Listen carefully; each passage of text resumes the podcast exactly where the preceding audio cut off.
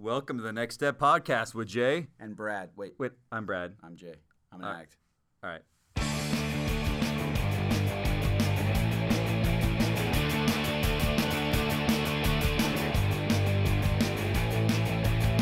Hey, oh, onward go. Hey, oh, onward go. Hey, oh, onward go. Hey, Four, three, oh, oh. we're on. Hey, Live. We're back live. All right, what's going on? So Jay, It's been a while. the jury has decided. In fact, Yeah, that's right. we will be complete chumps if we don't keep doing this podcast if we didn't do the podcast after tonight, right? after tonight, We'll yeah. get into that a little bit. Yeah. Um, hey Lex. Hey, How what's are up? you? And we do have some video live Instagram and Facebook. What's I don't know if we have any people there. We can't even read it. Lex, you can be reading that while But we'll save the video so you can watch Oh, it later. look at someone said hi to me. Hey, Julie. Okay. Yeah. Okay. This might be, about this might be. Lex last time Last. on it. I Yeah, told you not to right. have her on, but- People love me. They want. They People oh, love Lexi. They want me to come back. Right? That's why I'm here. okay. Bless your sweet spirit. And for But- the record, I have been telling them not to cancel the podcast from day one. Let's Keep- read the news. Keep true. going. Let's go to the news. So, Okay. Jay, uh, I actually we- had some news. What's that? Well, it was this one. you did. Well, we actually got shared it. We shared it together. no. Yeah. Oh no, someone, shared it with yeah, our page. JT yeah. sent it to us. But anyways, yeah. Florida moms overdose. Two of them together. Yeah, they met in rehab. I didn't read Then the they of course. overdosed on, of course, they overdosed on heroin while their new babies, newborn babies, were in the back seat. Ugh. So they found these two They're young too. They look like dead in the back of their SUV, one month old and a two month old in the back seat. Oh, they were dead. babies. Yeah. Wow. I didn't know they passed away. And what was I your comment? read. You comment because I just said to the person, I said, sadly, this is becoming a norm in our country. Like it's something. When I hear something like that, I mean, that's pretty unique as far as the way they met and whatnot. But I mean, I can't tell you how many times. I mean, we don't even. You, the stuff's not even reported. How many times parents are? You know, we we've seen them over the years. People have shared news on Facebook or whatever. Just with people overdosing with their kids in the car. You've even seen someone here in, in South Orange County, right? Didn't you see someone on the side of the road? Yeah, I mean, he was like halfway in on, off PCH. Yeah. So it's like it, what I was getting at is it's so norm, right? Like it's the norm now where stuff like this does like it's sad. It's super sad, but it's not like oh wow I've never heard that before. It's, that's that's crazy when I say a statement like that. Is what I'm trying to get at. so my normie brain, when I when I see stuff like the crazy things that happen from addiction, I'm like, if that drug is that good to do that bad, Yeah. like because people always say I want to try it. Yeah. I'm gonna experiment like when you're a teenager. I want to Yeah. see what it's like. I'm like, it's got to be freaking amazing. If people are willing If to die these two it, moms are gonna die with their with their children, in the back, yeah, that they love, guaranteed. Like that's- Right. It's not like it's not like you just stop loving your well, kids. Well, I know they didn't do the it on purpose. They Like, just that's love saying, their yeah. they love their kids, but they love that drug so It's much got more. it had their teeth in them. You know, it has their hooks in them. I guess addiction's crazy, especially when it comes to opiate, like with heroin. Like there, I mean, there's other things that are pretty powerful as well, but for the most part, like an opiate, an opiate high, I've been addicted to quite a lot of things. An opiate high is very intense, and it's There's it's lots of families destroyed over alcohol, sex, drugs, mm. gambling. Like yeah, so, I think I think everyone's hooked might be different. for sure. Well, you can be multiple. Like I was talking to someone the other day. The, the minute they quit without the steps, they would just go to the next thing. And I said, well, "Man, I've been there. I was once addicted to like five different medications at one point, as well as pornography, as well as gambling, as well as you name it. But it's like, yeah, when you're an addict, when it gets to a point where you'll do anything to not feel That's because the, It's a that's all they were doing. Chasing the numb. those girls well, were the high with their at first kids. goes away to Yeah, in the beginning, it's all fun. Like al- alcohol, drugs, all this stuff works. It like it makes you feel more strong, makes you feel more confident, makes you whatever you, you're taking it for. But eventually, it stops working, and then when it stops working, you're you're usually hooked by then. And then when you're hooked by then, you you, you now feel shame and guilt, and then you'll you'll like I said, it usually compiles. Very rare that someone just stays with one thing. Usually they'll it's like a snowball effect. You'll just keep rolling down the hill. You'll pick up more stuff and adding to the ball. So we talked about it uh, a few months ago, I think, of the the the scare factor. Like I'm going to scare you to not do drugs. Yeah, no, yeah, scare yeah. you to do this, and and that's why That's sometimes they're been. like, don't don't talk about like. Be careful to talk about your story with teenagers because Oh, you you, don't want to glam- you don't want to glamorize Yeah. that you took drugs and you're fine now. Look how good Jay is. Yeah. In fact, I, I- was taught that. Like when I came to the singles ward when we were in institute, um, because I had a colorful past and I'd shared it in institute, and we had a great we have a great institute teacher here. But uh, I remember him teaching a lesson one time about not sharing, you know, not airing out your dirty laundry. I think that's the term that's thrown around in the church. But right before I went on my mission, like make sure you don't share graphic details, whatever. And I understand the graphic details part, but um, I think uh, First of all, the program wouldn't be here if people didn't share, right? We wouldn't even have this I think program. I think there's a, ba- a definitely a balance because you can share. sure. There are people I've heard people share it and, and Sharing they about talk the- about oh man it was so awesome. Well, they're sharing about the problem. That's what it says in the or, book. It's or like they you- share about the glory of it Yeah. as opposed to the misery of it. For sure. But if you've really had a change, like you don't look at it as glory anymore. You look at it as funny. There's some funny stories along the way. But as far as glorious, like there was a time when I used to glamorize my past, like way before all this. Like we would talk about when I was even worse when we were si- when we were single or whatever. Now it's like if, to go back and talk about those first two years of our marriage like a joke. I probably. I mean, we've we've made it a joke at times, but for the most part, it was pretty. There's some stuff I like never. I never have to relive. There's again. nothing I've heard you share where I'm like, I kind of wish I had went. through Yeah, that." okay. uh, that was that's an experience. It's like Nobody no, wants to go. Through No one that. wants to, like, but no one wants to be a good. This is where I because here's the here's the reality. Like, and you, people have to either believe my story or not. But I wanted like when we first got married, I wanted nothing more but to have a celestial family. I was super committed to the gospel, so much to a fault, probably a little judgmental. And um, but like there were times like we were trying. We went to the temple every week. Like I was reading my scriptures. I was making sure to take you know more classes than I should. Like I was hardcore. Like I, I home taught. I did everything, and I really wanted to do what the Lord wanted me to do, and yet still found myself hooked. And then eventually those things went away. I didn't want it anymore. But I- sometimes I think the pressure of trying to do all that and not be perfect, but you know. Well, especially then coming from my experience, like I didn't have a father. You know, I didn't have. I didn't have the. Anyways, what I'm getting at is, I don't even know how we got on this subject. Uh, I don't either. But let's talk about the next Let's one. look Is, the next news. the next news is from USA Today. The opiate epidemic is getting worse instead of better. Let me see if we can hit Yeah, I this saw audio that here. Today. I saw that today. Let me turn this mic and see if this picks up. Let's try this. I feel like I, this is big. Oh, wait. The Lufthansa ad. You're gonna have to Get, wait, 12 in, seconds. in 12 seconds. oh man, we'll just mute We'll that. talk after 12 seconds. I feel like every this- other ad though, it's like this now, where it's saying, or not ad, news. the opium it's everything getting getting worse. worse. All right. Skip. Okay, here we go. Listen. Only part of this. How's that sound? Welcome back to The Why. I'm Christina Muchler. Last week, we talked about some doctors profiting from marketing opioid pain, painkiller prescriptions and, in general, the role that the medical field can or does play in the opioid crisis. Well, earlier today, I was reading a Princeton University study that found doctors who got their training from a lower ranked medical school wrote three times as many opioid prescriptions. That's in comparison to those who went to an Ivy League or another top school. The researchers looked at 2 billion opioid prescriptions written between 2006 and 2014 to come to that conclusion. And Express Scripts, you know, that's the biggest prescription benefit company, says starting in September, it will be limiting the number of opioid drugs prescribed to first time users. Of course, that's in an effort to kind of curb the opioid epi- epidemic and control who's getting these prescriptions. But the American Medical Association is criticizing that move, saying those decisions should be left up to doctors and their patients. So, where do doctors really stand in the middle of this health crisis? Dr. Buck Parker, an emergency and trauma surgeon from Utah, he was pretty candid in talking Utah. to me about how he says it all started and how he handles addiction issues with his patients today. Want to hear what he says? Yeah. one of the big reasons we have this is uh, something that's called unintended consequences. you know, there was uh, back in, and I, and I know you're probably familiar with this, but back in, I think it was 2002 um, or ish, we started, uh, JCAHO started making these surveys of hospitals and seeing if patients are satisfied. So these satisfaction surveys, and these surveys turned out to be, well, we're the, the surveys turned turned out to be something else. They turned out to be a way to penalize hospitals and not pay them as much from the government.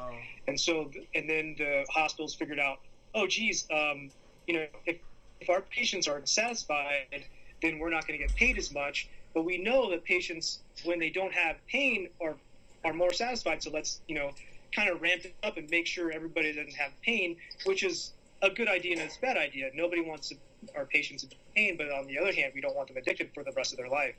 So we didn't see this coming, you know, and obviously everyone is acting out of goodwill, really, but that's really kind of what happened. Um, Well, That's powerful. It's at ignorance. It's complete ignorance. But um, and I have a hard time believing that it was all out of innocence. I think that's a joke. But But but if I I'm a what he's non-addict saying. guy, I'm like I don't like if you don't understand addiction, you, you signed up to be a doctor, like you, they may not have you- studied you- it. Well, that's the problem. Is like, that's the but that's like it's a bigger issue. This is our medical. I don't know what they I don't know what they study in medical school, but reality. clearly addiction's not part of it. N- n- now it is for sure. It better be. But like they said, they're doing this. It's crazy because now we're in an F. We're in like in a last because it's such an epidemic, right? More people die from from this next to heart disease, nothing, right? So is is, is the next thing is is is addiction and all the things, the car accidents, all that other stuff. And Are you saying addiction kills more than guns? Yes, I am. Okay, let's not go there. In fact, we have the Uh, no, Should we're I gonna read stop that? there. Okay. Follow my personal page for that. But what I'm getting at is like all these efforts, like we're reading these th- these things. It's uh, it's a bummer because um, we're just we're like all this stuff is not really because now we've created the epi- the epidem- ep- epidemic is here and the de- the demand is there and when very hard. You're an economics major when the demand is as high as it is now. Um, cutting off supply will Well, just that's why that's why it's going over to heroin. Exactly. Is the they're now like figuring out there's a problem, sure. and they're they're tightening up the prescriptions, And now you and now you go heroin. to illegal drugs, and for opiates it's going straight to heroin. It's For cheaper sure, for and, sure. and easier to get. and I've talked about this on the cast before, but when I was a kid doing drugs out before I was a member of the church, no one did heroin. And I was talking to one of my using buddies from high school the other day. We reconnected and we are just talking about like how heroin is just it's the norm now. High schoolers. That's crazy. Your son's age 14. Like, but there's injection or pills? Both. Okay. Both. There, I- I there's do- kids that are dabbling with shooting right now. I do know that. smoking I've talked to kids too. Yeah. I Yeah. work with high school kids, and they're like, It's nuts. That's nuts. Like that's like It's- that's Like because contemplating it and, or have and done I it? think done it. my personal opinion too is is because weed is so destigmatized. Like there is alcohol is worse than weed now to most kids, yeah. and so it was like what what's Well, then what's yeah, w alcohol and weed are no big deal. So let's tr- w- what they're gonna experiment with. Well, I think these kids didn't grow up in the '80s. Like, if you grew up in the '80s, like we did, or like the end of the '80s and early '90s with uh, Reagan, or what's her name? No, Bush, right? She's the one who did the war on drugs, and It was Nancy Reagan. Nancy Reagan. But then Bush, what's her name, kept it. But it was Barbara a big, Bush. yeah. They, but they like remember all the stuff, the ads that they showed. It was all about heroin as a kid, like and how dirty it was. The DARE drug, yeah. the DARE campaigns Yeah. every October was always about heroin. So like a lot of us were scared. Like even as drug, like recreational drug users The vi- the visual of that spoon with that the brown spoon and the eggs, and, and, they said it would fry your e- your, he- your brain like eggs. Yeah. And uh, I just never had a desire to do like so. Some of those scare tactics work because I would try every But other. don't you think most kids they don't inject? Every most people don't inject. They pop a pill first, or Yeah. they smoke an oxy. It depends. I mean, yeah, You think they go yes, but I think I think nowadays the way these parties are. If I remember the parties that I went to, if you're trying something for the first time and you, happen to be in the wrong place, the wrong time with with or at the right time for someone else to have that, and they were to offer you, and you're trying to be cool, what's the difference between that and a joint? What's the difference between that and a pill? If if more kid, if this if shooting becomes the norm, uh, like in recreational drug circles, then it'll get it'll get even worse. Like kids will be starting with that. Of course, it has started with pills, and then it moves on usually. But anyways, Well, that's why kids, if you're listening to this for Strength of Youth pamphlet, yeah, for sure, stick to that. You will be safe for sure. and happy, right? Yeah, yeah. If you don't ever Keep try, the you don't have to worry about it. But if you And- have, you go to a And meeting. parents, if you're not familiar with that, go to the for Strength of Youth pamphlet and see what your guidelines you should place out for your kids. True that. Um, okay, well, let's uh, cut this short news and let's go into your share, which I believe is step nine. And then we're going to do Ask the Addict. I've got a lot of questions from listeners that I'm going to ask you to. That's right. Let's do it. Okay. Let's do it. Jam and Act. Grateful to be here. Um, I like that it's smaller. I mean, of course, I want more people here because I know there's people that need to be here. here. And uh, but when we first started coming to the meetings, it was smaller than this. I mean, we had maybe four or five of us that would go to San Clemente every week. It was like that for years, even years before I'd gotten there. There was never more than I think seven people, and uh, that meeting has got up to I think over like 50 people at some time. So things things are the way they are for a reason and and uh, sometimes when it's smaller I know I felt really comfortable. I don't know if I would have walked into a meeting that was full of people if I would have been comfortable to share because I wasn't always as open with my struggles and my problems. I when I first went to the meetings I've shared this before but I didn't I didn't feel I had a problem. I felt like it was the world that had a problem with me and uh, you know, I just really was going 100% to, to please other people, to try to get my wife back and to try and justify that I really did want. Um, this is kind of a half, half a, that's a nice way, half a way of me like showing amends. That's it. And like, that's all I went for. I didn't come because I really wanted to um, get sober. Once again, I really didn't think I had a problem in the beginning. I mean, I knew I had a problem, but I figured if I could just I had so many justifications and so many layers of lies in my life that um, they were all there to protect my disease to keep going, right? My disease to keep escaping through drugs, alcohol, pornography, whatever it was at that time, because it, it, could switch in a moment like that. And I, I'm wherever my mind wanted to go, it could go. And um, you know, when it came to my pills, because that was what I predominantly was using when I when I first came to my meetings I had a prescription for one, you know, for one of those drugs, you know, but the problem was I was abusing about five different prescriptions, and you know, I didn't have prescriptions for all those, and did I? I would take, you know, the three or four hundred pills in in the bottle within a week, so I would have to go to other means to get those, and it's just crazy. I've Been reflecting over the last couple weeks, having the opportunity to help, try to help other people who are struggling, well, like opiate addiction, like I was to the sev- severity that I was, it's interesting to see yourself in some someone else. Is one kid I've shared about a couple times now. He's 20 years old, and um, to watch him just be complete lies. Like one minute he's honest, like I'm sharing with him, like, "Hey, dude, I get it. Like this is what I've done." Because that's what you do when you have 12 step calls. Meaning when you go and meet with an addict for the first time, they've never had someone meet with them. They call it a 12 step call. I went with another addict so I can have support and you know, you're like sitting there and you're sharing your story and trying to get them to relate. Like, look at, I'm not your parent. Like, I'm not some perfect person coming here and telling what I think you should do because I read it in a book. Like, I've lived the life you're living. I've lived the lies you are you're, you're telling. I've, uh, you know, I've stole from my family, friends. I've, I, I would, I would do anything to get high at one point in my life, and it didn't start that way, but it ended that way. Um, that's where my addiction had led to. And he agreed the first time, like he was just 100% agreeing, like, yeah, yeah, okay. He recognized that me and this other person that we got it. We were just like him, and he related to us, right? We had that connection. Um, and we identified, I guess is the way to put it, right? He identified being an addict. Then when it came to committing him to like try and, hey, let's move forward and let's go to a meeting or let's go to a program to get you help. This is a 20 year old heroin addict. It's not a lot of upper mobility when you're already on heroin at 20. Like, you know, most people just die. Like, you get to the point where then you start shooting, you stop smoking heroin, you start shooting it or IV, and then you die.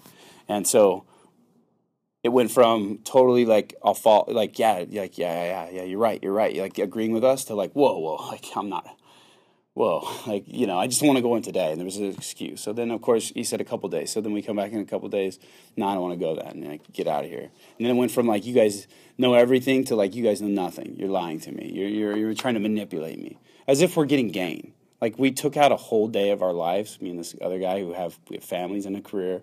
We took out a whole day of our life to go over there, and uh, it's crazy to see the layers of lies that we put up to. Now this goes. I'm talking about opiates right now, but at the same time, uh, if I'm addicted to hair or to, to pornography, I put up lies all the time too. Well, this is this is a natural thing to, to have lust and it's a natural thing and my wife this or my husband that or my boyfriend this or my girlfriend that or the church's rules or this and they're they're not really updated. Dude i had all the lies. You can have any lie you want for your disease. And what i've noticed about my disease and the way my brain works is it creates layers. One of those layers is is what we're talking about here and it's that restitution and reconciliation um, wherever possible, make direct restitution to the persons you have harmed. My addiction led me uh, to isolate and then to cause. There was people in my life trying to help me, and then I would cause arguments, and then therefore we'd have this giant resentment, and then I would execute them from my like little circle, right? Like you're out, you're excommunicated, or they'd excommunicate for me. There were people that kicked me out of their friendship circle because we just can't deal with this person, and we can't deal with these crazy lies and outbursts and whatever. And this is not just with drugs. This is if I was looking at pornography. It, it, it, because you feel guilt and you feel shame, then you start acting differently. You isolate. So these things happen because of our addiction. Now, to come through and to break through this is not easy. Um, to, to, to, to go to someone uh, and a- actually, like the part where I read, I can't remember where it was read, is the efforts to meet someone. He's like, let, let the person know who you're approaching, that you're there to make amends. And then it says, respect their wishes. If they indicate that they would rather not discuss the matter, just don't do it, right? And it says, give them, give yourself a, you know, you go there to, to apologize, to be specific.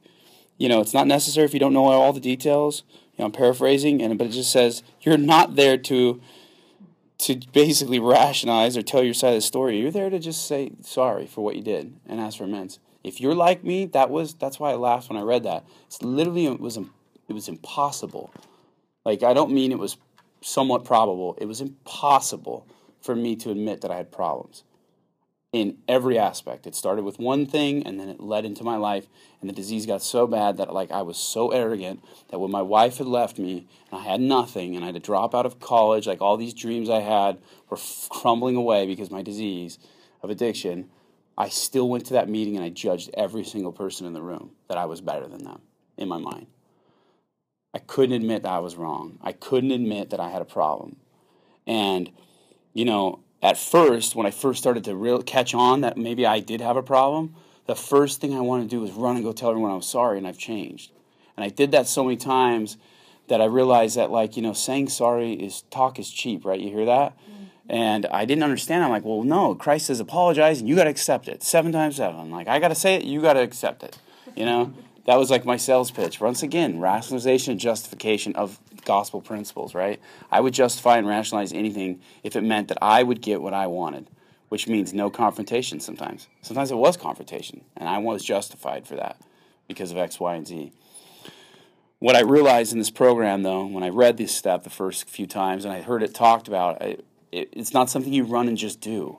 If you're just coming to this program, or if you're not even close to step nine, meaning you haven't done one through eight with a sponsor, don't even attempt it. Mm-hmm. Because it'll be disastrous because you're going to go to someone and this is like especially when it comes to like like this this opiate like like when it comes to really serious or sexual sin too because then you'll go to that person and you'll go you you want amends but you you may really just want them to not have contention with you you don't really want to apologize you just don't want there to be trouble anymore so therefore you feel comfortable does that make sense and then when they don't respond the way you want it justifies you using again. It justifies you looking at porn. It justifies you committing sexual sin, eating, whatever it is your addiction is. It's all the same. And I've noticed that because my addiction has been to many things over the years. And uh, so, what I learned in this program about this step with my sponsor that changed my life was some amends cannot be made through words, but they can be made through a living amends and that is sometimes there are people that don't want to hear from you again, and that's just the way it is, or it's not even appropriate for you to contact them. For me, we're not talking about my drug use at this time, we're talking about maybe sexual sins I had with past girlfriends in the church. Now we're all moved on and married and have families. Like you can't go call up your ex girlfriend, you know, who's married with kids and still kind of lives in your area and say, hey, man, I just want to talk and meet up alone. You know, you just can't do that, right? You don't think I want to? Of course. Like those are awkward things that you want to get out. Once you start to get momentum, you don't want anything in your life that's un that's anything that you know you want to clear it up. But I realized and I learned that um, from my sponsor, meaning how important it is to have someone who's done this before you, is to live amends for those mistakes. And the sad part is, is when you do that, it's not always going to be right away going to change lives. It's not always people aren't always going to see your living amends and go, "He's serious this time." Because if you're like me, you've done that a million times. Remember, I went to the meeting solely so my wife, my friend would tell my wife that I was gone. My wife wouldn't talk to me at the time, you know, for a few months. And so, but it comes over time. We have people now in our lives that wouldn't talk to me and wouldn't be around us and did not approve Lexi coming back into my life. And, and, and things are fine. And those who, who, who didn't accept those living amends, awesome. I probably wouldn't if I were them either. I didn't understand addiction. I didn't understand myself, let alone someone else with it. Remember, I was judging people when I was there. So it's like, it's okay. I don't live amends anymore for other people. I solely make amends with people is because I will die if I don't, in, in a spiritual or physical way. My disease to opiates will kill me, and my spiritual disease, if we're talking about anything else, my ego or my rationalization, justification, or pornography, whatever it is, if I don't make amends, then guess what? I'm going to die spiritually, and that's pretty close to physical death. It's a horrible torment feeling to not feel good with yourself and to have shame. I can't live with shame. I used to be able to hide it for so many years. I can't live with it anymore. If I have one mistake, if I have one argument with someone, it, I, in the beginning of the moment, I could still be hot headed and ego, but like within 24 hour period, I'm like, dude, I gotta apologize. Like I gotta figure that. How do I get this out? Because I can't live with it anymore. I become comfortable not having that in my life. But for so many years, I was comfortable being uncomfortable and having that chaos with relationships. I don't like that anymore. I, I, I make still mistakes all the time. Just had to do this last week.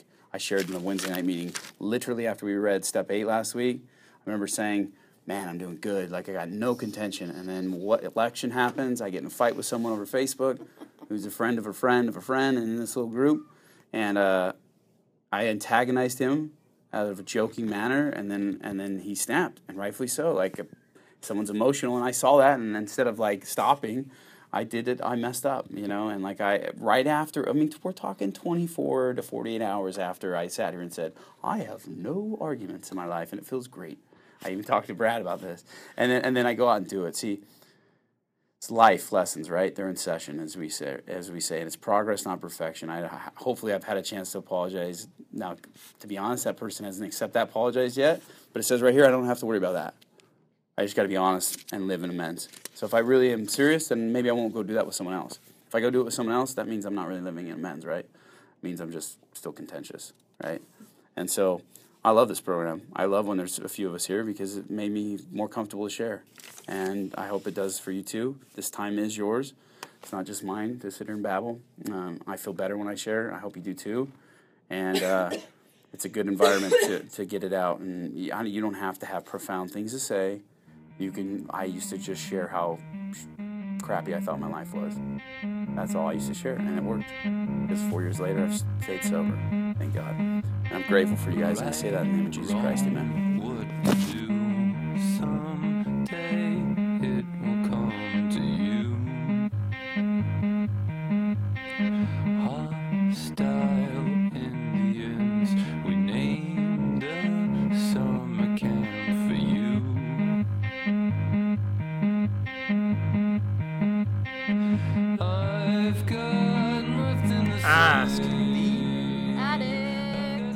Right, so we're back. Ask the addict. Um, I've got a bunch of questions here um, that I'm going to ask you guys. Okay. Um, we get a lot of questions, but first, we've uh, when we talked about uh, stopping the podcast, Jay, we got a lot of flood of of actually people who listen that were been silent for a while.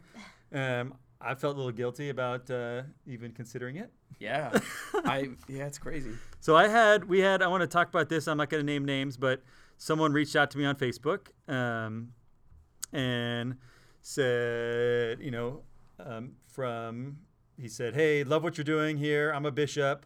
I hope you have some info for me. I want, you know, there's a member in my ward that needs a sponsor. What do I do? So what, what would be the advice that you would have as far as I'm a bishop? I got a guy or gal that comes in and says, you know, they, they basically said, I'm on step one, I'm an addict. Um, and maybe in this case, the ARP meeting um, is not very well attended. I think he said there's like two people that show Yeah. up to it. There's no one in recovery there. Yeah. And he, Bishop, reached out to me and said, hey, what are some suggestions you have? Uh, What, what would you say? I'll, I'll tell you what I said, but what would you say? What'd you say? Lexi, what would you say? You're here. What? Well, I guess first off, you gotta go find the ARP manual. Okay, he's asked for, he knew what the manual was. Oh, he wants a sponsor. He says this person I'm working with who's confessed to me they have an addiction, they need a sponsor. And they go to our local ARP meeting and, And there's there's, two there. people in there. There's a senior couple with a missionary tag in there, like, and other then one other person who's you know deep in their addiction. I guess have them listen to the podcast. Yeah, that's funny. Okay. Well, okay, That- what I so would say- that's not a good advice. So so okay. Jay, what would you That's say? That's why she's my wife. She's perfect. Um, what I would say, no, that's good. No, you should listen to the podcast. It's a start. It's a start for sure. What would you say? I'd say that um, you need to put in the action, and you'll get the results you want, right? And so, if just because your local ARP meeting may be small, doesn't mean there's not another meeting. We drove from Whittier, which is uh, what is that, South LA, An I don't even know where it's at. Yeah, okay. Well, it's Bra- like a little north of Irvine. Brea, Yeah, north, way north of Irvine. It's it's L.A. County, and we would drive all the way to San Clemente with our two newborns. How many minutes of a drive was that? Uh, an hour hour? at night with no traffic. If we if we'd leave during the day to try to get dinner before, we'd be in an hour, hour and a half or so, or two hours of rush hour traffic because the meeting starts at seven. So, you're driving in traffic south. So what you would say is you go to arp.lds.org, type in your address, and you look for a meeting that's not five minutes away or ten minutes away, and go to another meeting. Try yes, keep going. What I'm getting at is keep going to as many meetings. I found this meeting when I lived here, but then when we moved to Whittier, I said I figured that, and I found out that those meetings up there were very small. So I'm like, and this one was small too, but it was there was there was something special there. So what I'm saying is. There's, I I hear, oh, I had to drive 30 minutes. I don't care. We drove over an hour with two little babies. Would cry usually the whole way. Drop them off at my mom's. Go to the meeting, then feel uplifted and awesome. Go pick them up, wake them up, and then drive them home back another. ele- You know, we wouldn't get home till 11 o'clock every Thursday night. So you make a statement: the pain of the solution became less than the pain of the problem. Yes. True that. If you're wi- And if you're so- willing to go through whatever it takes to get recovery, you'll get recovery. If you're not, then you won't.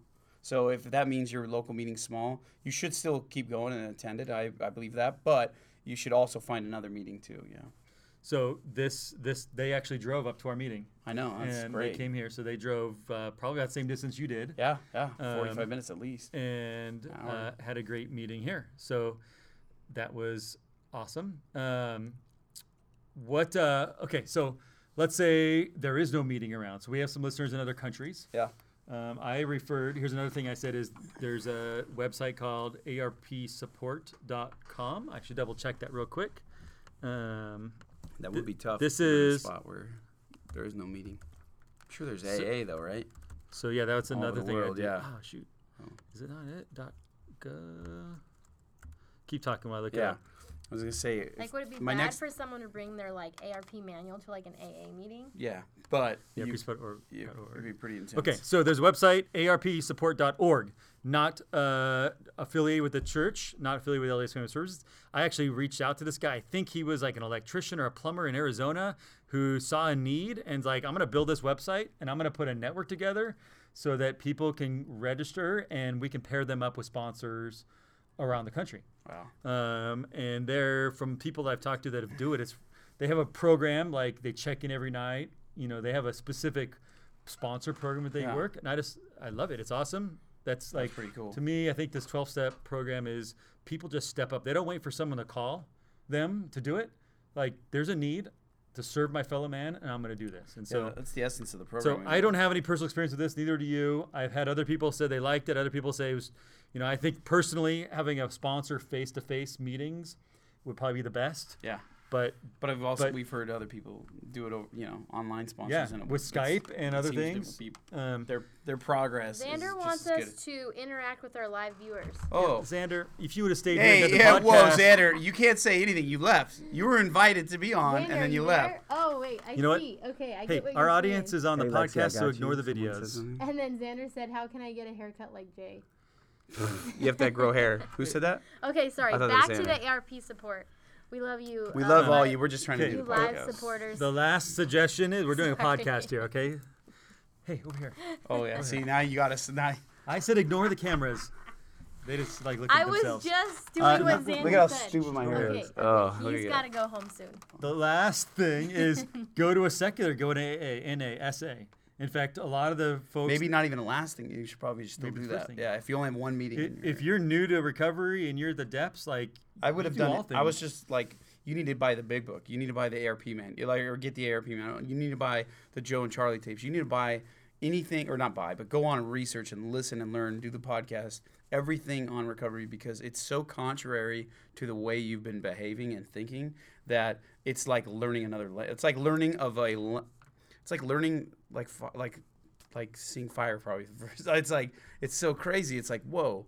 Like w- I never forget when I read the Big Book for the first time. I'll never forget when I read the Joe and Charlie, ta- you know, like and heard other addicts talking about their life, and I'm like, man, I'm not. For so long, I thought I was the only one that was malfunctioned and broken. Like, I really felt that way. Like, and it was so shameful, and I, I thought, you know, I was defective, and why live?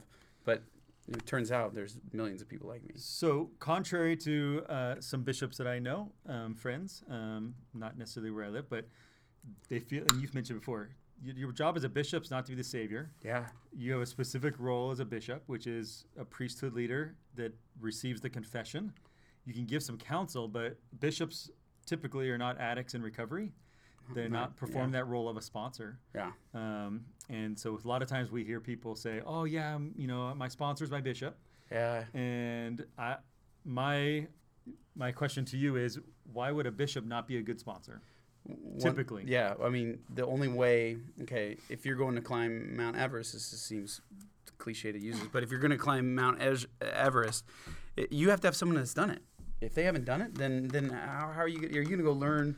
You know what I'm saying? Like, like there's no way because and so there's that one thing they have to know how to do the steps, and if they haven't done them, how can how can they tell you how to do them? And then number two is you're going to be BSing that person. You're full of lies. You're full of excuses and justifications that only you have to make that connection as a as a sponsor before too. Like they have to like usually how it works is I'll go up and say, hey, do you need help? Do you need a sponsor? I can help sponsor you until you find someone. That's usually looks like soft approach, right? It's like That, that's what you say. that's what I'll say to someone that's new. And then what I'll do then that first meeting is share my story. Like, I want them to know so that way they can see like I have street cred in a sense. Like so how can a bishop do that if he's never been so there? because part of working with the sponsor is they call you out on your BS. And the only reason why you let them call you out is because you know they've been there. Yeah. Does that make sense? It's- We're like when it's when if someone has a you know someone tries to when someone tells talks to me about surfing and I know they don't surf, Yeah. I just discount. I'm like whatever, and I just like nod and go, okay, Yeah. cool. I'm like, I've seen you surf. You don't know how to surf, Yeah. so let's not talk about surfing. yeah. So that- imagine this, right? yeah, yeah, because it's like if you if you were to tell me back, like say you knew me then, and if you you know you have being a normie, like have never, and say you hadn't done this program, you you would for sure give me your counsel because that's what we do. We try to help each other uh, as, as humans. But I would go, you're full, like you have no idea, or I would just be like, I'm trying. I would say that. Like I remember saying that to my bishop. Like I, I don't know why I want this, but I don't know how to live it. Like all right. Like I, I couldn't control myself. Like I- So, I so literally was someone, a control. sponsor who's gone through the 12 steps, who's in recovery, and that per that person has a sponsor. Yeah. That's that's the program. Yeah, and then that person has a sponsor. And Yeah. that, I mean, think about it. This goes back to 1930. Like, really, it goes Right. back to the the 30s when AA was started. So it's pretty Um, that's kind of cool when you think about it that way. I have a question for you Yeah. that's not from one of our listeners, but I look. Tell me if this sounds weird, but I look at ARP like the restored 12 steps. Like Yeah. it's the true 12 steps. It's the Um, fullness. it's the fullness. Where Bill Wilson wanted it that way. Like he wanted Christ in there. He wanted Scripture because he had found Christ throughout right, this whole recovery. and they kind of watered God. it down so that they could appeal to the masses. Yeah, half the right? members didn't. Yeah, which which I appreciate. Yeah. Um, but it's like, look, if someone's atheist right now, I'm like, go to any church, go to that born again church We've or had- Lutheran church, Catholic church. Go. we've had going to come. a church. Yeah, we have. Go to a church is better than going to no church. Having faith in God and maybe not having a, a full picture of the gospel is better than no faith in God. But, but I having faith but- in something bigger than yourself in the beginning is huge because as an addict in recovery, and well, not in recovery, in starting your process, your ego has been this soul. It's everything. Like it's just eating everything. It's like it's like a like a cancer that can't be filled. You know what I mean? Like Yeah. and so so when you when you learn of anything bigger than yourself, that's can become your Okay, next question. yeah. My spouse, let's I'm gonna ask Lexi you. My spouse is I think an addict. Okay. What do I do? How do I approach him? Oh, that's a hard one. This is some, tough. From some, your you, you can only answer from your experience. So yeah. Um, I think if they're like an active user that's like pretty into it, I feel like approaching them in a loving way is gonna be your best bet. I think. Oh, sorry. it's okay. I think um, if you're gonna approach them and kind of in like a motherly way or a motherly way, like, what are you doing? Like, questioning them, that will probably backfire That'd be on like you. an authoritative. Yeah, figure. they're not gonna like that. So, So what, I- what's the line of uh, so I think my my spouse is an addict. In the church, the line's pretty easier to draw on than I think if you're outside of church. For like sure. if you're drinking alcohol Yeah. and you're not stopping, Yeah. um, and you're claiming you have a testimony of the gospel word of wisdom, right? Like that's something. Uh, anything in the word of wisdom, right? Breaking law of chastity, looking at porn, acting on porn, going to strip clubs, having an affair, obviously. Um, is there anything else I'm missing? Those are kind of the top things, Those right? like, the like they're ones. contrary to gospel teachings, Right. And if you're doing those things repeatedly, and you and you're not able to stop you might have a problem. Th- I, I feel like this is gonna sound like super cliche, but I We can I, share. This is our opinions here. Okay, I honestly felt like the spirit like told me. Like when I when I first saw like his initial Vicodin bottle that had like n- like like a ton of pills. There was like a hundred and something in there. I knew right away that that wasn't normal. And he didn't have a broken back. Right. And I'm like, whoa. And I knew right away that I should have thrown them away, but I was scared. So I'm an enabler. So, So- that's hard for me because I'm like, well, I don't think he should have these. And I know this is wrong, but I'm scared to approach him. I really was scared to talk about it. So, She just took them. And so I came home, and that's the crazy part is like I didn't go seek it. Like I told you the story, but like I didn't seek for that many. The doctor was just like, "What do you want?" And that's he went from like a legit doctor to like a straight up. I'll, But I I'll think sell if- you whatever you want. I think if your approach is more loving, like, I just want to help, I feel like that's it would have been way different if I walked into the house and you had him there than- versus like just take him Yeah. and, and do what she did. She took him and then gave him back. If she would have been like sitting there, because I knew it was wrong. At that point, I hadn't been addicted. I had taken two, so this this is huge for people to hear because this could change their life, um, especially if you're a spouse and you're th- you just had this experience. If she would have been sitting there when I got home and been like, "Listen, I found the pills. I'm not mad. However, I don't feel it's right. I just want to talk about it. Why'd you get them? Like, you know what I mean? Super non like threatening or whatever because I was really like on the gonna be on fence. Well, defense. yeah. but at the same sure. time, I promise you, at that moment when it was written to me and when I got them, I knew that I sh- this was going to open a door that may never be able to be closed. And I was I wanted someone to say something, So- except for the way she did it. So Like, would it be fair to say, go to the Lord and say, how is the best way to approach? it? So if you're concerned about it as a spouse, Yeah. don't do it on your own ego or don't react. Go to the Lord and say, you know, here's how I'm thinking of approaching, and get spiritual confirmation. Yeah. With that, Yeah. would you agree with that? for sure? And honestly, it wasn't it wasn't even something that was on my mind because I just was in the bathroom and stumbled upon them like under the sink in a weird spot. I was like getting something. I'm like, But whoa. some, someone could do that by, oh, I'm on the the guy's computer, and what Yeah, is this for sure. website Exactly, or this yeah. app or this text? Um, Yep. So overreacting, probably, not a good way. Not the best. you should yeah. never make decisions during emotion, like an emotional state, you right? Like gotta you should never make Maybe a calm yourself down a little bit. Maybe maybe wait maybe like i mean i, I get like things need to be approached in, in a timely manner but like if you're not ready to approach them with a obviously anyways this is like yeah Okay, next question. Jay credits and shares about it a lot as far as when you said, I'm done. I want a divorce. Yeah. I think you even said, I hate you. I did i hate, hate you and i want Um, I divorce. did. that Exact that was a decision point for Jay where he actually. Uh, this glad you're here. Like, These questions are kind of good for both of you guys. So there are some people listening who are like, when is when is enough enough? When do I stop enabling and say, "Du- I'm done with this? How did you come to that? I think our life had this.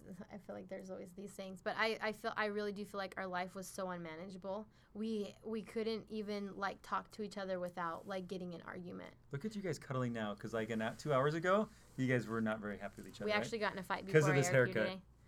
So go ahead and comment. How do you think of Jay's haircut? He would like to hear that. I'm gonna I shave not, it tonight. Wait, I did not give him that haircut. He yeah should. you did Okay. Whoa, whoa, whoa. Anyways, It looked are- go back even to worse cuddling. Go before. back to cuddling. cuddling. Okay. Uh, you, d- what, if she hadn't have said that, do you think I'd that be- would have been a turnaround? i'd be dead Okay. i'd be dead So, um, I, and I can't up. imagine like what is the hard. When is that point? And we've had a, a lot of. We have I think it needs to be right away. Like here's the here's the thing. When we've talked to other spouses, like as much as I never, they say in the church, don't get involved with anyone legally. Like don't give advice. But reality is, if your This spouse, is, this is our advice show. So this is can give- advice. yeah, uh, this you is can give not your advice. Yeah, yeah. My advice is that like It if, may if not your work for spouse, everybody. if your spouse, yeah, it may not work, but it works for everyone I know that's done it. So, uh, so if you're that was pretty funny. If you're a, if your spouse is using, and this is like you're already arguing at this point, like we were. Like you need to draw a line. If you don't have, if the addict doesn't have consequences in their life, they're never gonna stop. I promise you. You will love them to death, and you'll watch them. so many lies, you'll bury so many excuses. I just feel like I was at a point where I felt like I was like living a lie because I knew that like my feelings for him were like turning every day. That like the resentments and the anger were getting like more and stronger and Or imagine if you would have put your foot down like that first year. yeah. because we had our first big fight like with like eight, well that first time but then like months later I detoxed, right? Like remember a couple months later is when I kicked for like 12 days and it was horrible. Um, once I started using again when we went to Hawaii, right? BYU Hawaii and like imagine if you would have put your anyway. So once again, it, like I had tried, I'd be like, I want a divorce, and then like, you know, usually the addict is like, oh my gosh, I'm so sorry, like I'm gonna get. I'm gonna get my act together, I'm gonna stop taking the pills. So then in your mind, you're like, okay, like oh, I don't really awesome. want a divorce. Okay, perfect. Yeah, like okay, he's gonna try, he's gonna get off of them, and then you But know so- he so- would for a month, and then it would just go back to relapse. So that that's I think That's the cycle. uh, the cycle that happens. and I think a lot of priesthood leaders would say, okay, yeah, they're as a normie. I'm like, okay, he said he's gonna do it. right. Yeah, Hey, they haven't done it for like four days, a week. Yeah. We're good without because I think Like we without a don't want to admit we program, don't admit we're an cold addict. turkey. Yeah. Yeah, I, I went cold turkey so hard off opiates for 12 days. I was sick. I thought I was gonna die. I was You get blessings from like I get ble- blessings. Like I felt like the I felt like the devil was in my soul. Like, and that was at a short. I I got even worse later. You know what I mean? I thought it was bad then, but what I'm getting at is that detox was horrible, and I quit cold turkey. But what I'm saying is, and then I went sober for like six weeks, and I but I was depressed. I had you know. Um, um, Okay. serotonin like Per- perfect decre- question here. What is the difference between being in recovery and not using or not participating in your behavior? That goes yeah, to you, Jay. Yeah, re- recovery obviously is working a program, and then being sober, like you know, witstanding from your addiction, being sober is something just you're going without, right? But you're white. They call it white Yeah, knuckling. so what does white knuckling mean? So like I said, so I detoxed. I detoxed.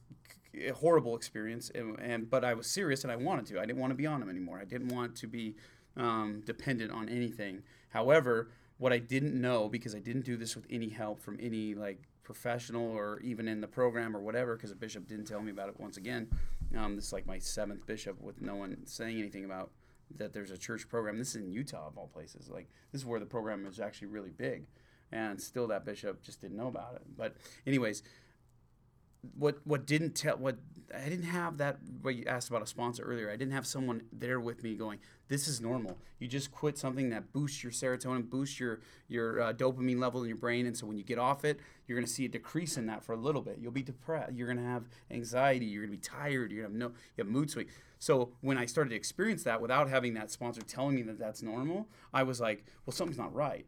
Well, what if is this going to be this and way a normie's forever? not going to be able to say that. Like, Well, and I remembered I wasn't like this before. I'm like, is this gonna be forever? Is this a side effect? Well, then screw this. Like, dude, no one wants to live like this. I'm better on it.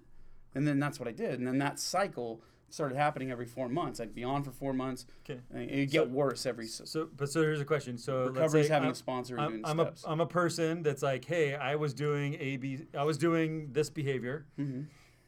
Um, I'm not sure I'm an addict. I don't think I am. I'm not willing to admit it. Yeah. But you know, I can't. I couldn't stop for years, Yeah. and I was hiding it from everybody. I was lying to everybody. Mm-hmm. But now my wife or my husband talked to me, and now I'm done. But man, I'm like they're obsessing Yeah. on wanting to participate in that behavior or take that substance, whatever. But I can't. That that to me is the white knuckling part, right? Yeah, for sure. Um, and then recovery was what you said, going to meetings. Going to meetings, getting a sponsor, Sponsor. working the steps. Okay. Because So- because if you do those things, that desire will go away. Like it really does. So like, there's a Facebook everyone. group we're a member of that we get a lot of people pop on there and they're like, "Hey, Yeah. I've been, I've stopped for 14 days and I'm going crazy," um, and you and I comment almost word for word the exact same thing, and so does everyone else. Yeah. Go to a meeting, go to multiple meetings, Yeah. talk to your sponsor, call your sponsor, do the steps. Yeah. Why? uh, Why? So why is that? Uh, Because those are simple things. Why- Addicts complicate things. Well, humans complicate things. So then on top of you take someone who's also dysfunctional, and then and then and has a massive addiction to a physical substance or whatever, or an action. That just compounds everything, right? We try to make everything complicated in life, and we all So want. does a that seem fix. too simple? It Is seems too simple to be true. Okay. Like we you know, have me read this book. I used to read my scriptures. Why is this book going to do any different? Okay. That's what I would tell you. If I was five years ago and you're trying to help me now with all your knowledge, you would have found it like like beating your head up against the wall because I was so stubborn. I was so I had, thought I had it all figured out. Like I Is was that, the is that why I think when you come to a meeting and we do reread the step, Mm-hmm. and sometimes you can see people's faces, they're like, eh. Oh. and then and then it hits to the share, and that's where the spirit I think just pierces people. you see like tough dudes. Like I was in there like pissed off, angry, and then I'd cry every meeting but the but other that's the that's the power of the meeting is Yeah. it pierces through that pride, because the spirit's there. Yeah. um, totally. and that's what that- It slowly chipped away. Yeah, it slowly chipped away enough to finally go ask a guy to be my sponsor. Finally, to start the steps. Finally, to stop trying to control my wife and everything around me, and to just be humble and be where I was at. That was when recovery started. But for the first four or five months, I was sober, but I wasn't in recovery. That makes sense. Question. Okay, one more. Why did you choose to break anonymity? And are you glad you did? Yeah, I, I don't think I'd be alive if I didn't. I think that my recovery, um, my level of my ego is so big and my lies are so big. I can lie to myself and believe it. So that, uh, anyways, I, I had to break anonymity. But how it started um, was a girl passed away in our local meeting. She overdosed on heroin. She had a few. She had like 70 days sober. She had a quite, you know, a few months almost. And uh, I, I barely even knew her, but I just remember sitting across from her and seeing her as a newcomer. And I now had about a year. I was about getting my year chip, and seeing all that go down. I was like, wow, like, what if I would have, I, because I didn't try to befriend her. I mean, some of my friends did, but I didn't really, I, I, I wasn't going up to people and talking to them. You know, I wasn't, I was just kind of going for myself, right? And I was just going to get off what's on my chest and listen, you're sure, shake some hands, get to know some people. But like, I wasn't finding a newcomer that would walk in and go like, hey, I know exactly where you've been at. I can see your pain in your. Because I saw her pain. I saw, I knew exactly where she was, and I never talked to her. And I never, like, I mean, I talked Did, to her, did but you feel never, prompted to, and like, were you afraid to? yeah, You know, yeah. could we all do that. Yeah, We're like, I just don't know. I was go afraid. I think it was just like uh, my experience is never. I didn't. I felt. really inadequate. I felt inadequate still in my life Okay. because I hadn't finished the steps yet. But um, finally, I realized at that point, I'm like, dude, I, I gotta do. I gotta get on the front lines. I have, luckily I had a leader, you know, we've had on the podcast, James.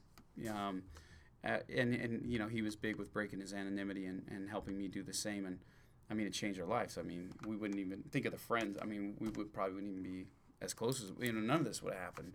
That's crazy to think about it because at the time uh, I was just doing it for myself to be honest and to help another addict, not anyone else. I was doing it for myself in the sense because I was like You broke anonymity to help yourself. yeah, for sure. Uh, well, first it was because of her, like you know, to help others, but not everyone, not like non-member, like non-addicts. Not not the thousands of people that are listening that like are, yeah, thousands of people listening, or you know how it is in our stake. Like people call me all the time. Like I, w- I that was that wasn't my goal. My goal was to help another person so they don't die. You know, and because it became real that I could die. Now in my mind, it was like, whoa, she was there, now she's not. This could happen to me. I have kids, and that was the first time I ever thought about that. Really, since I had been sober, that like I could still die from this.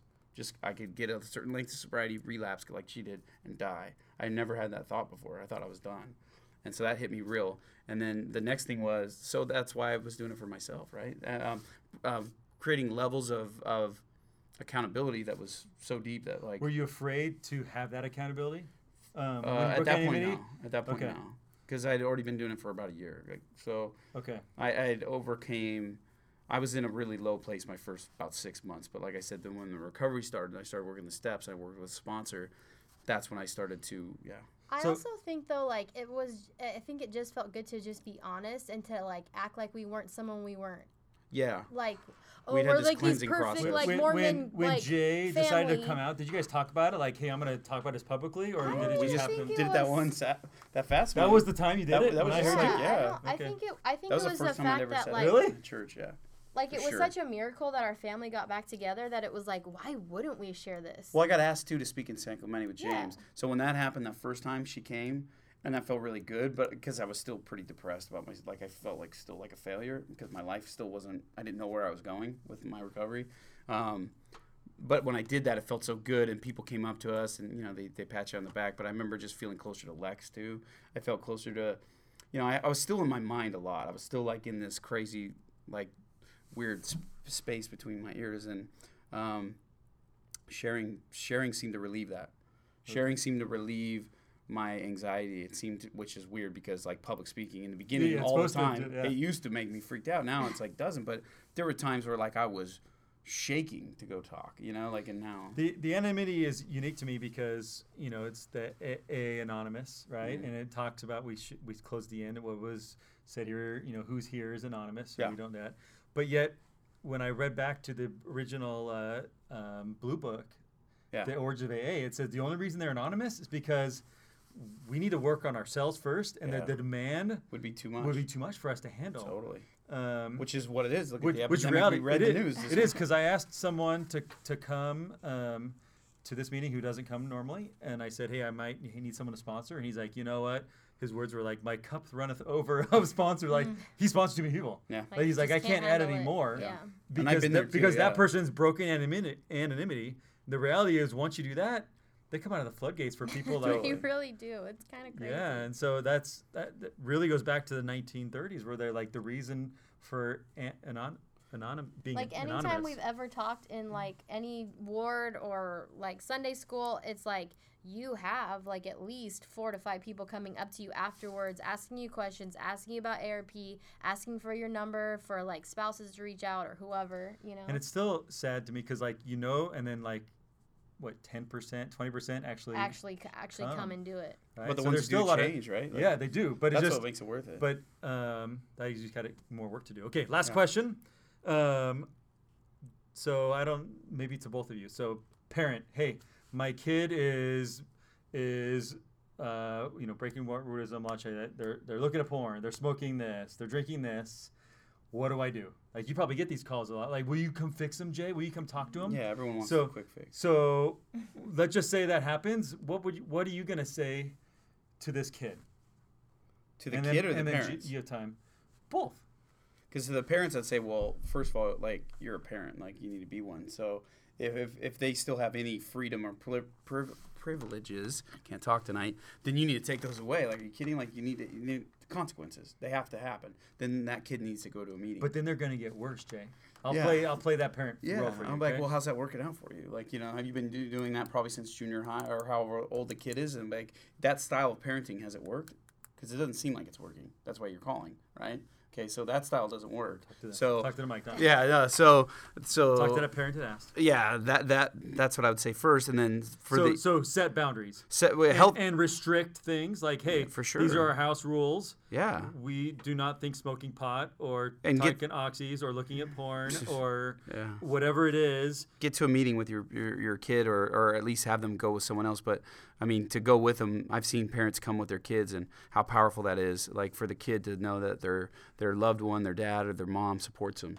Because not always is the case. Usually, when drugs come in, it separates us from our families. Yeah, So because it's no. Okay, Lexi, I- what do you say? I don't know, I have I have like a little bit of a different perspective because growing up LDS, I was so scared to talk about and I like in high school I was not making the best of choices, but I was so scared to tell my parents. I was so scared to go see a bishop because I felt like I was going to get in so much trouble. And I feel like I mean, I don't have teenagers yet, but when I do, I feel like I just want to have like a really open relationship with them and for them to feel comfortable enough to come talk to me about some of those things because I think as LDS when you do some of those things, I think you do have that mentality of like, oh my gosh, I'm sinning so bad or whatever it is, like I'm it's like unrepairable.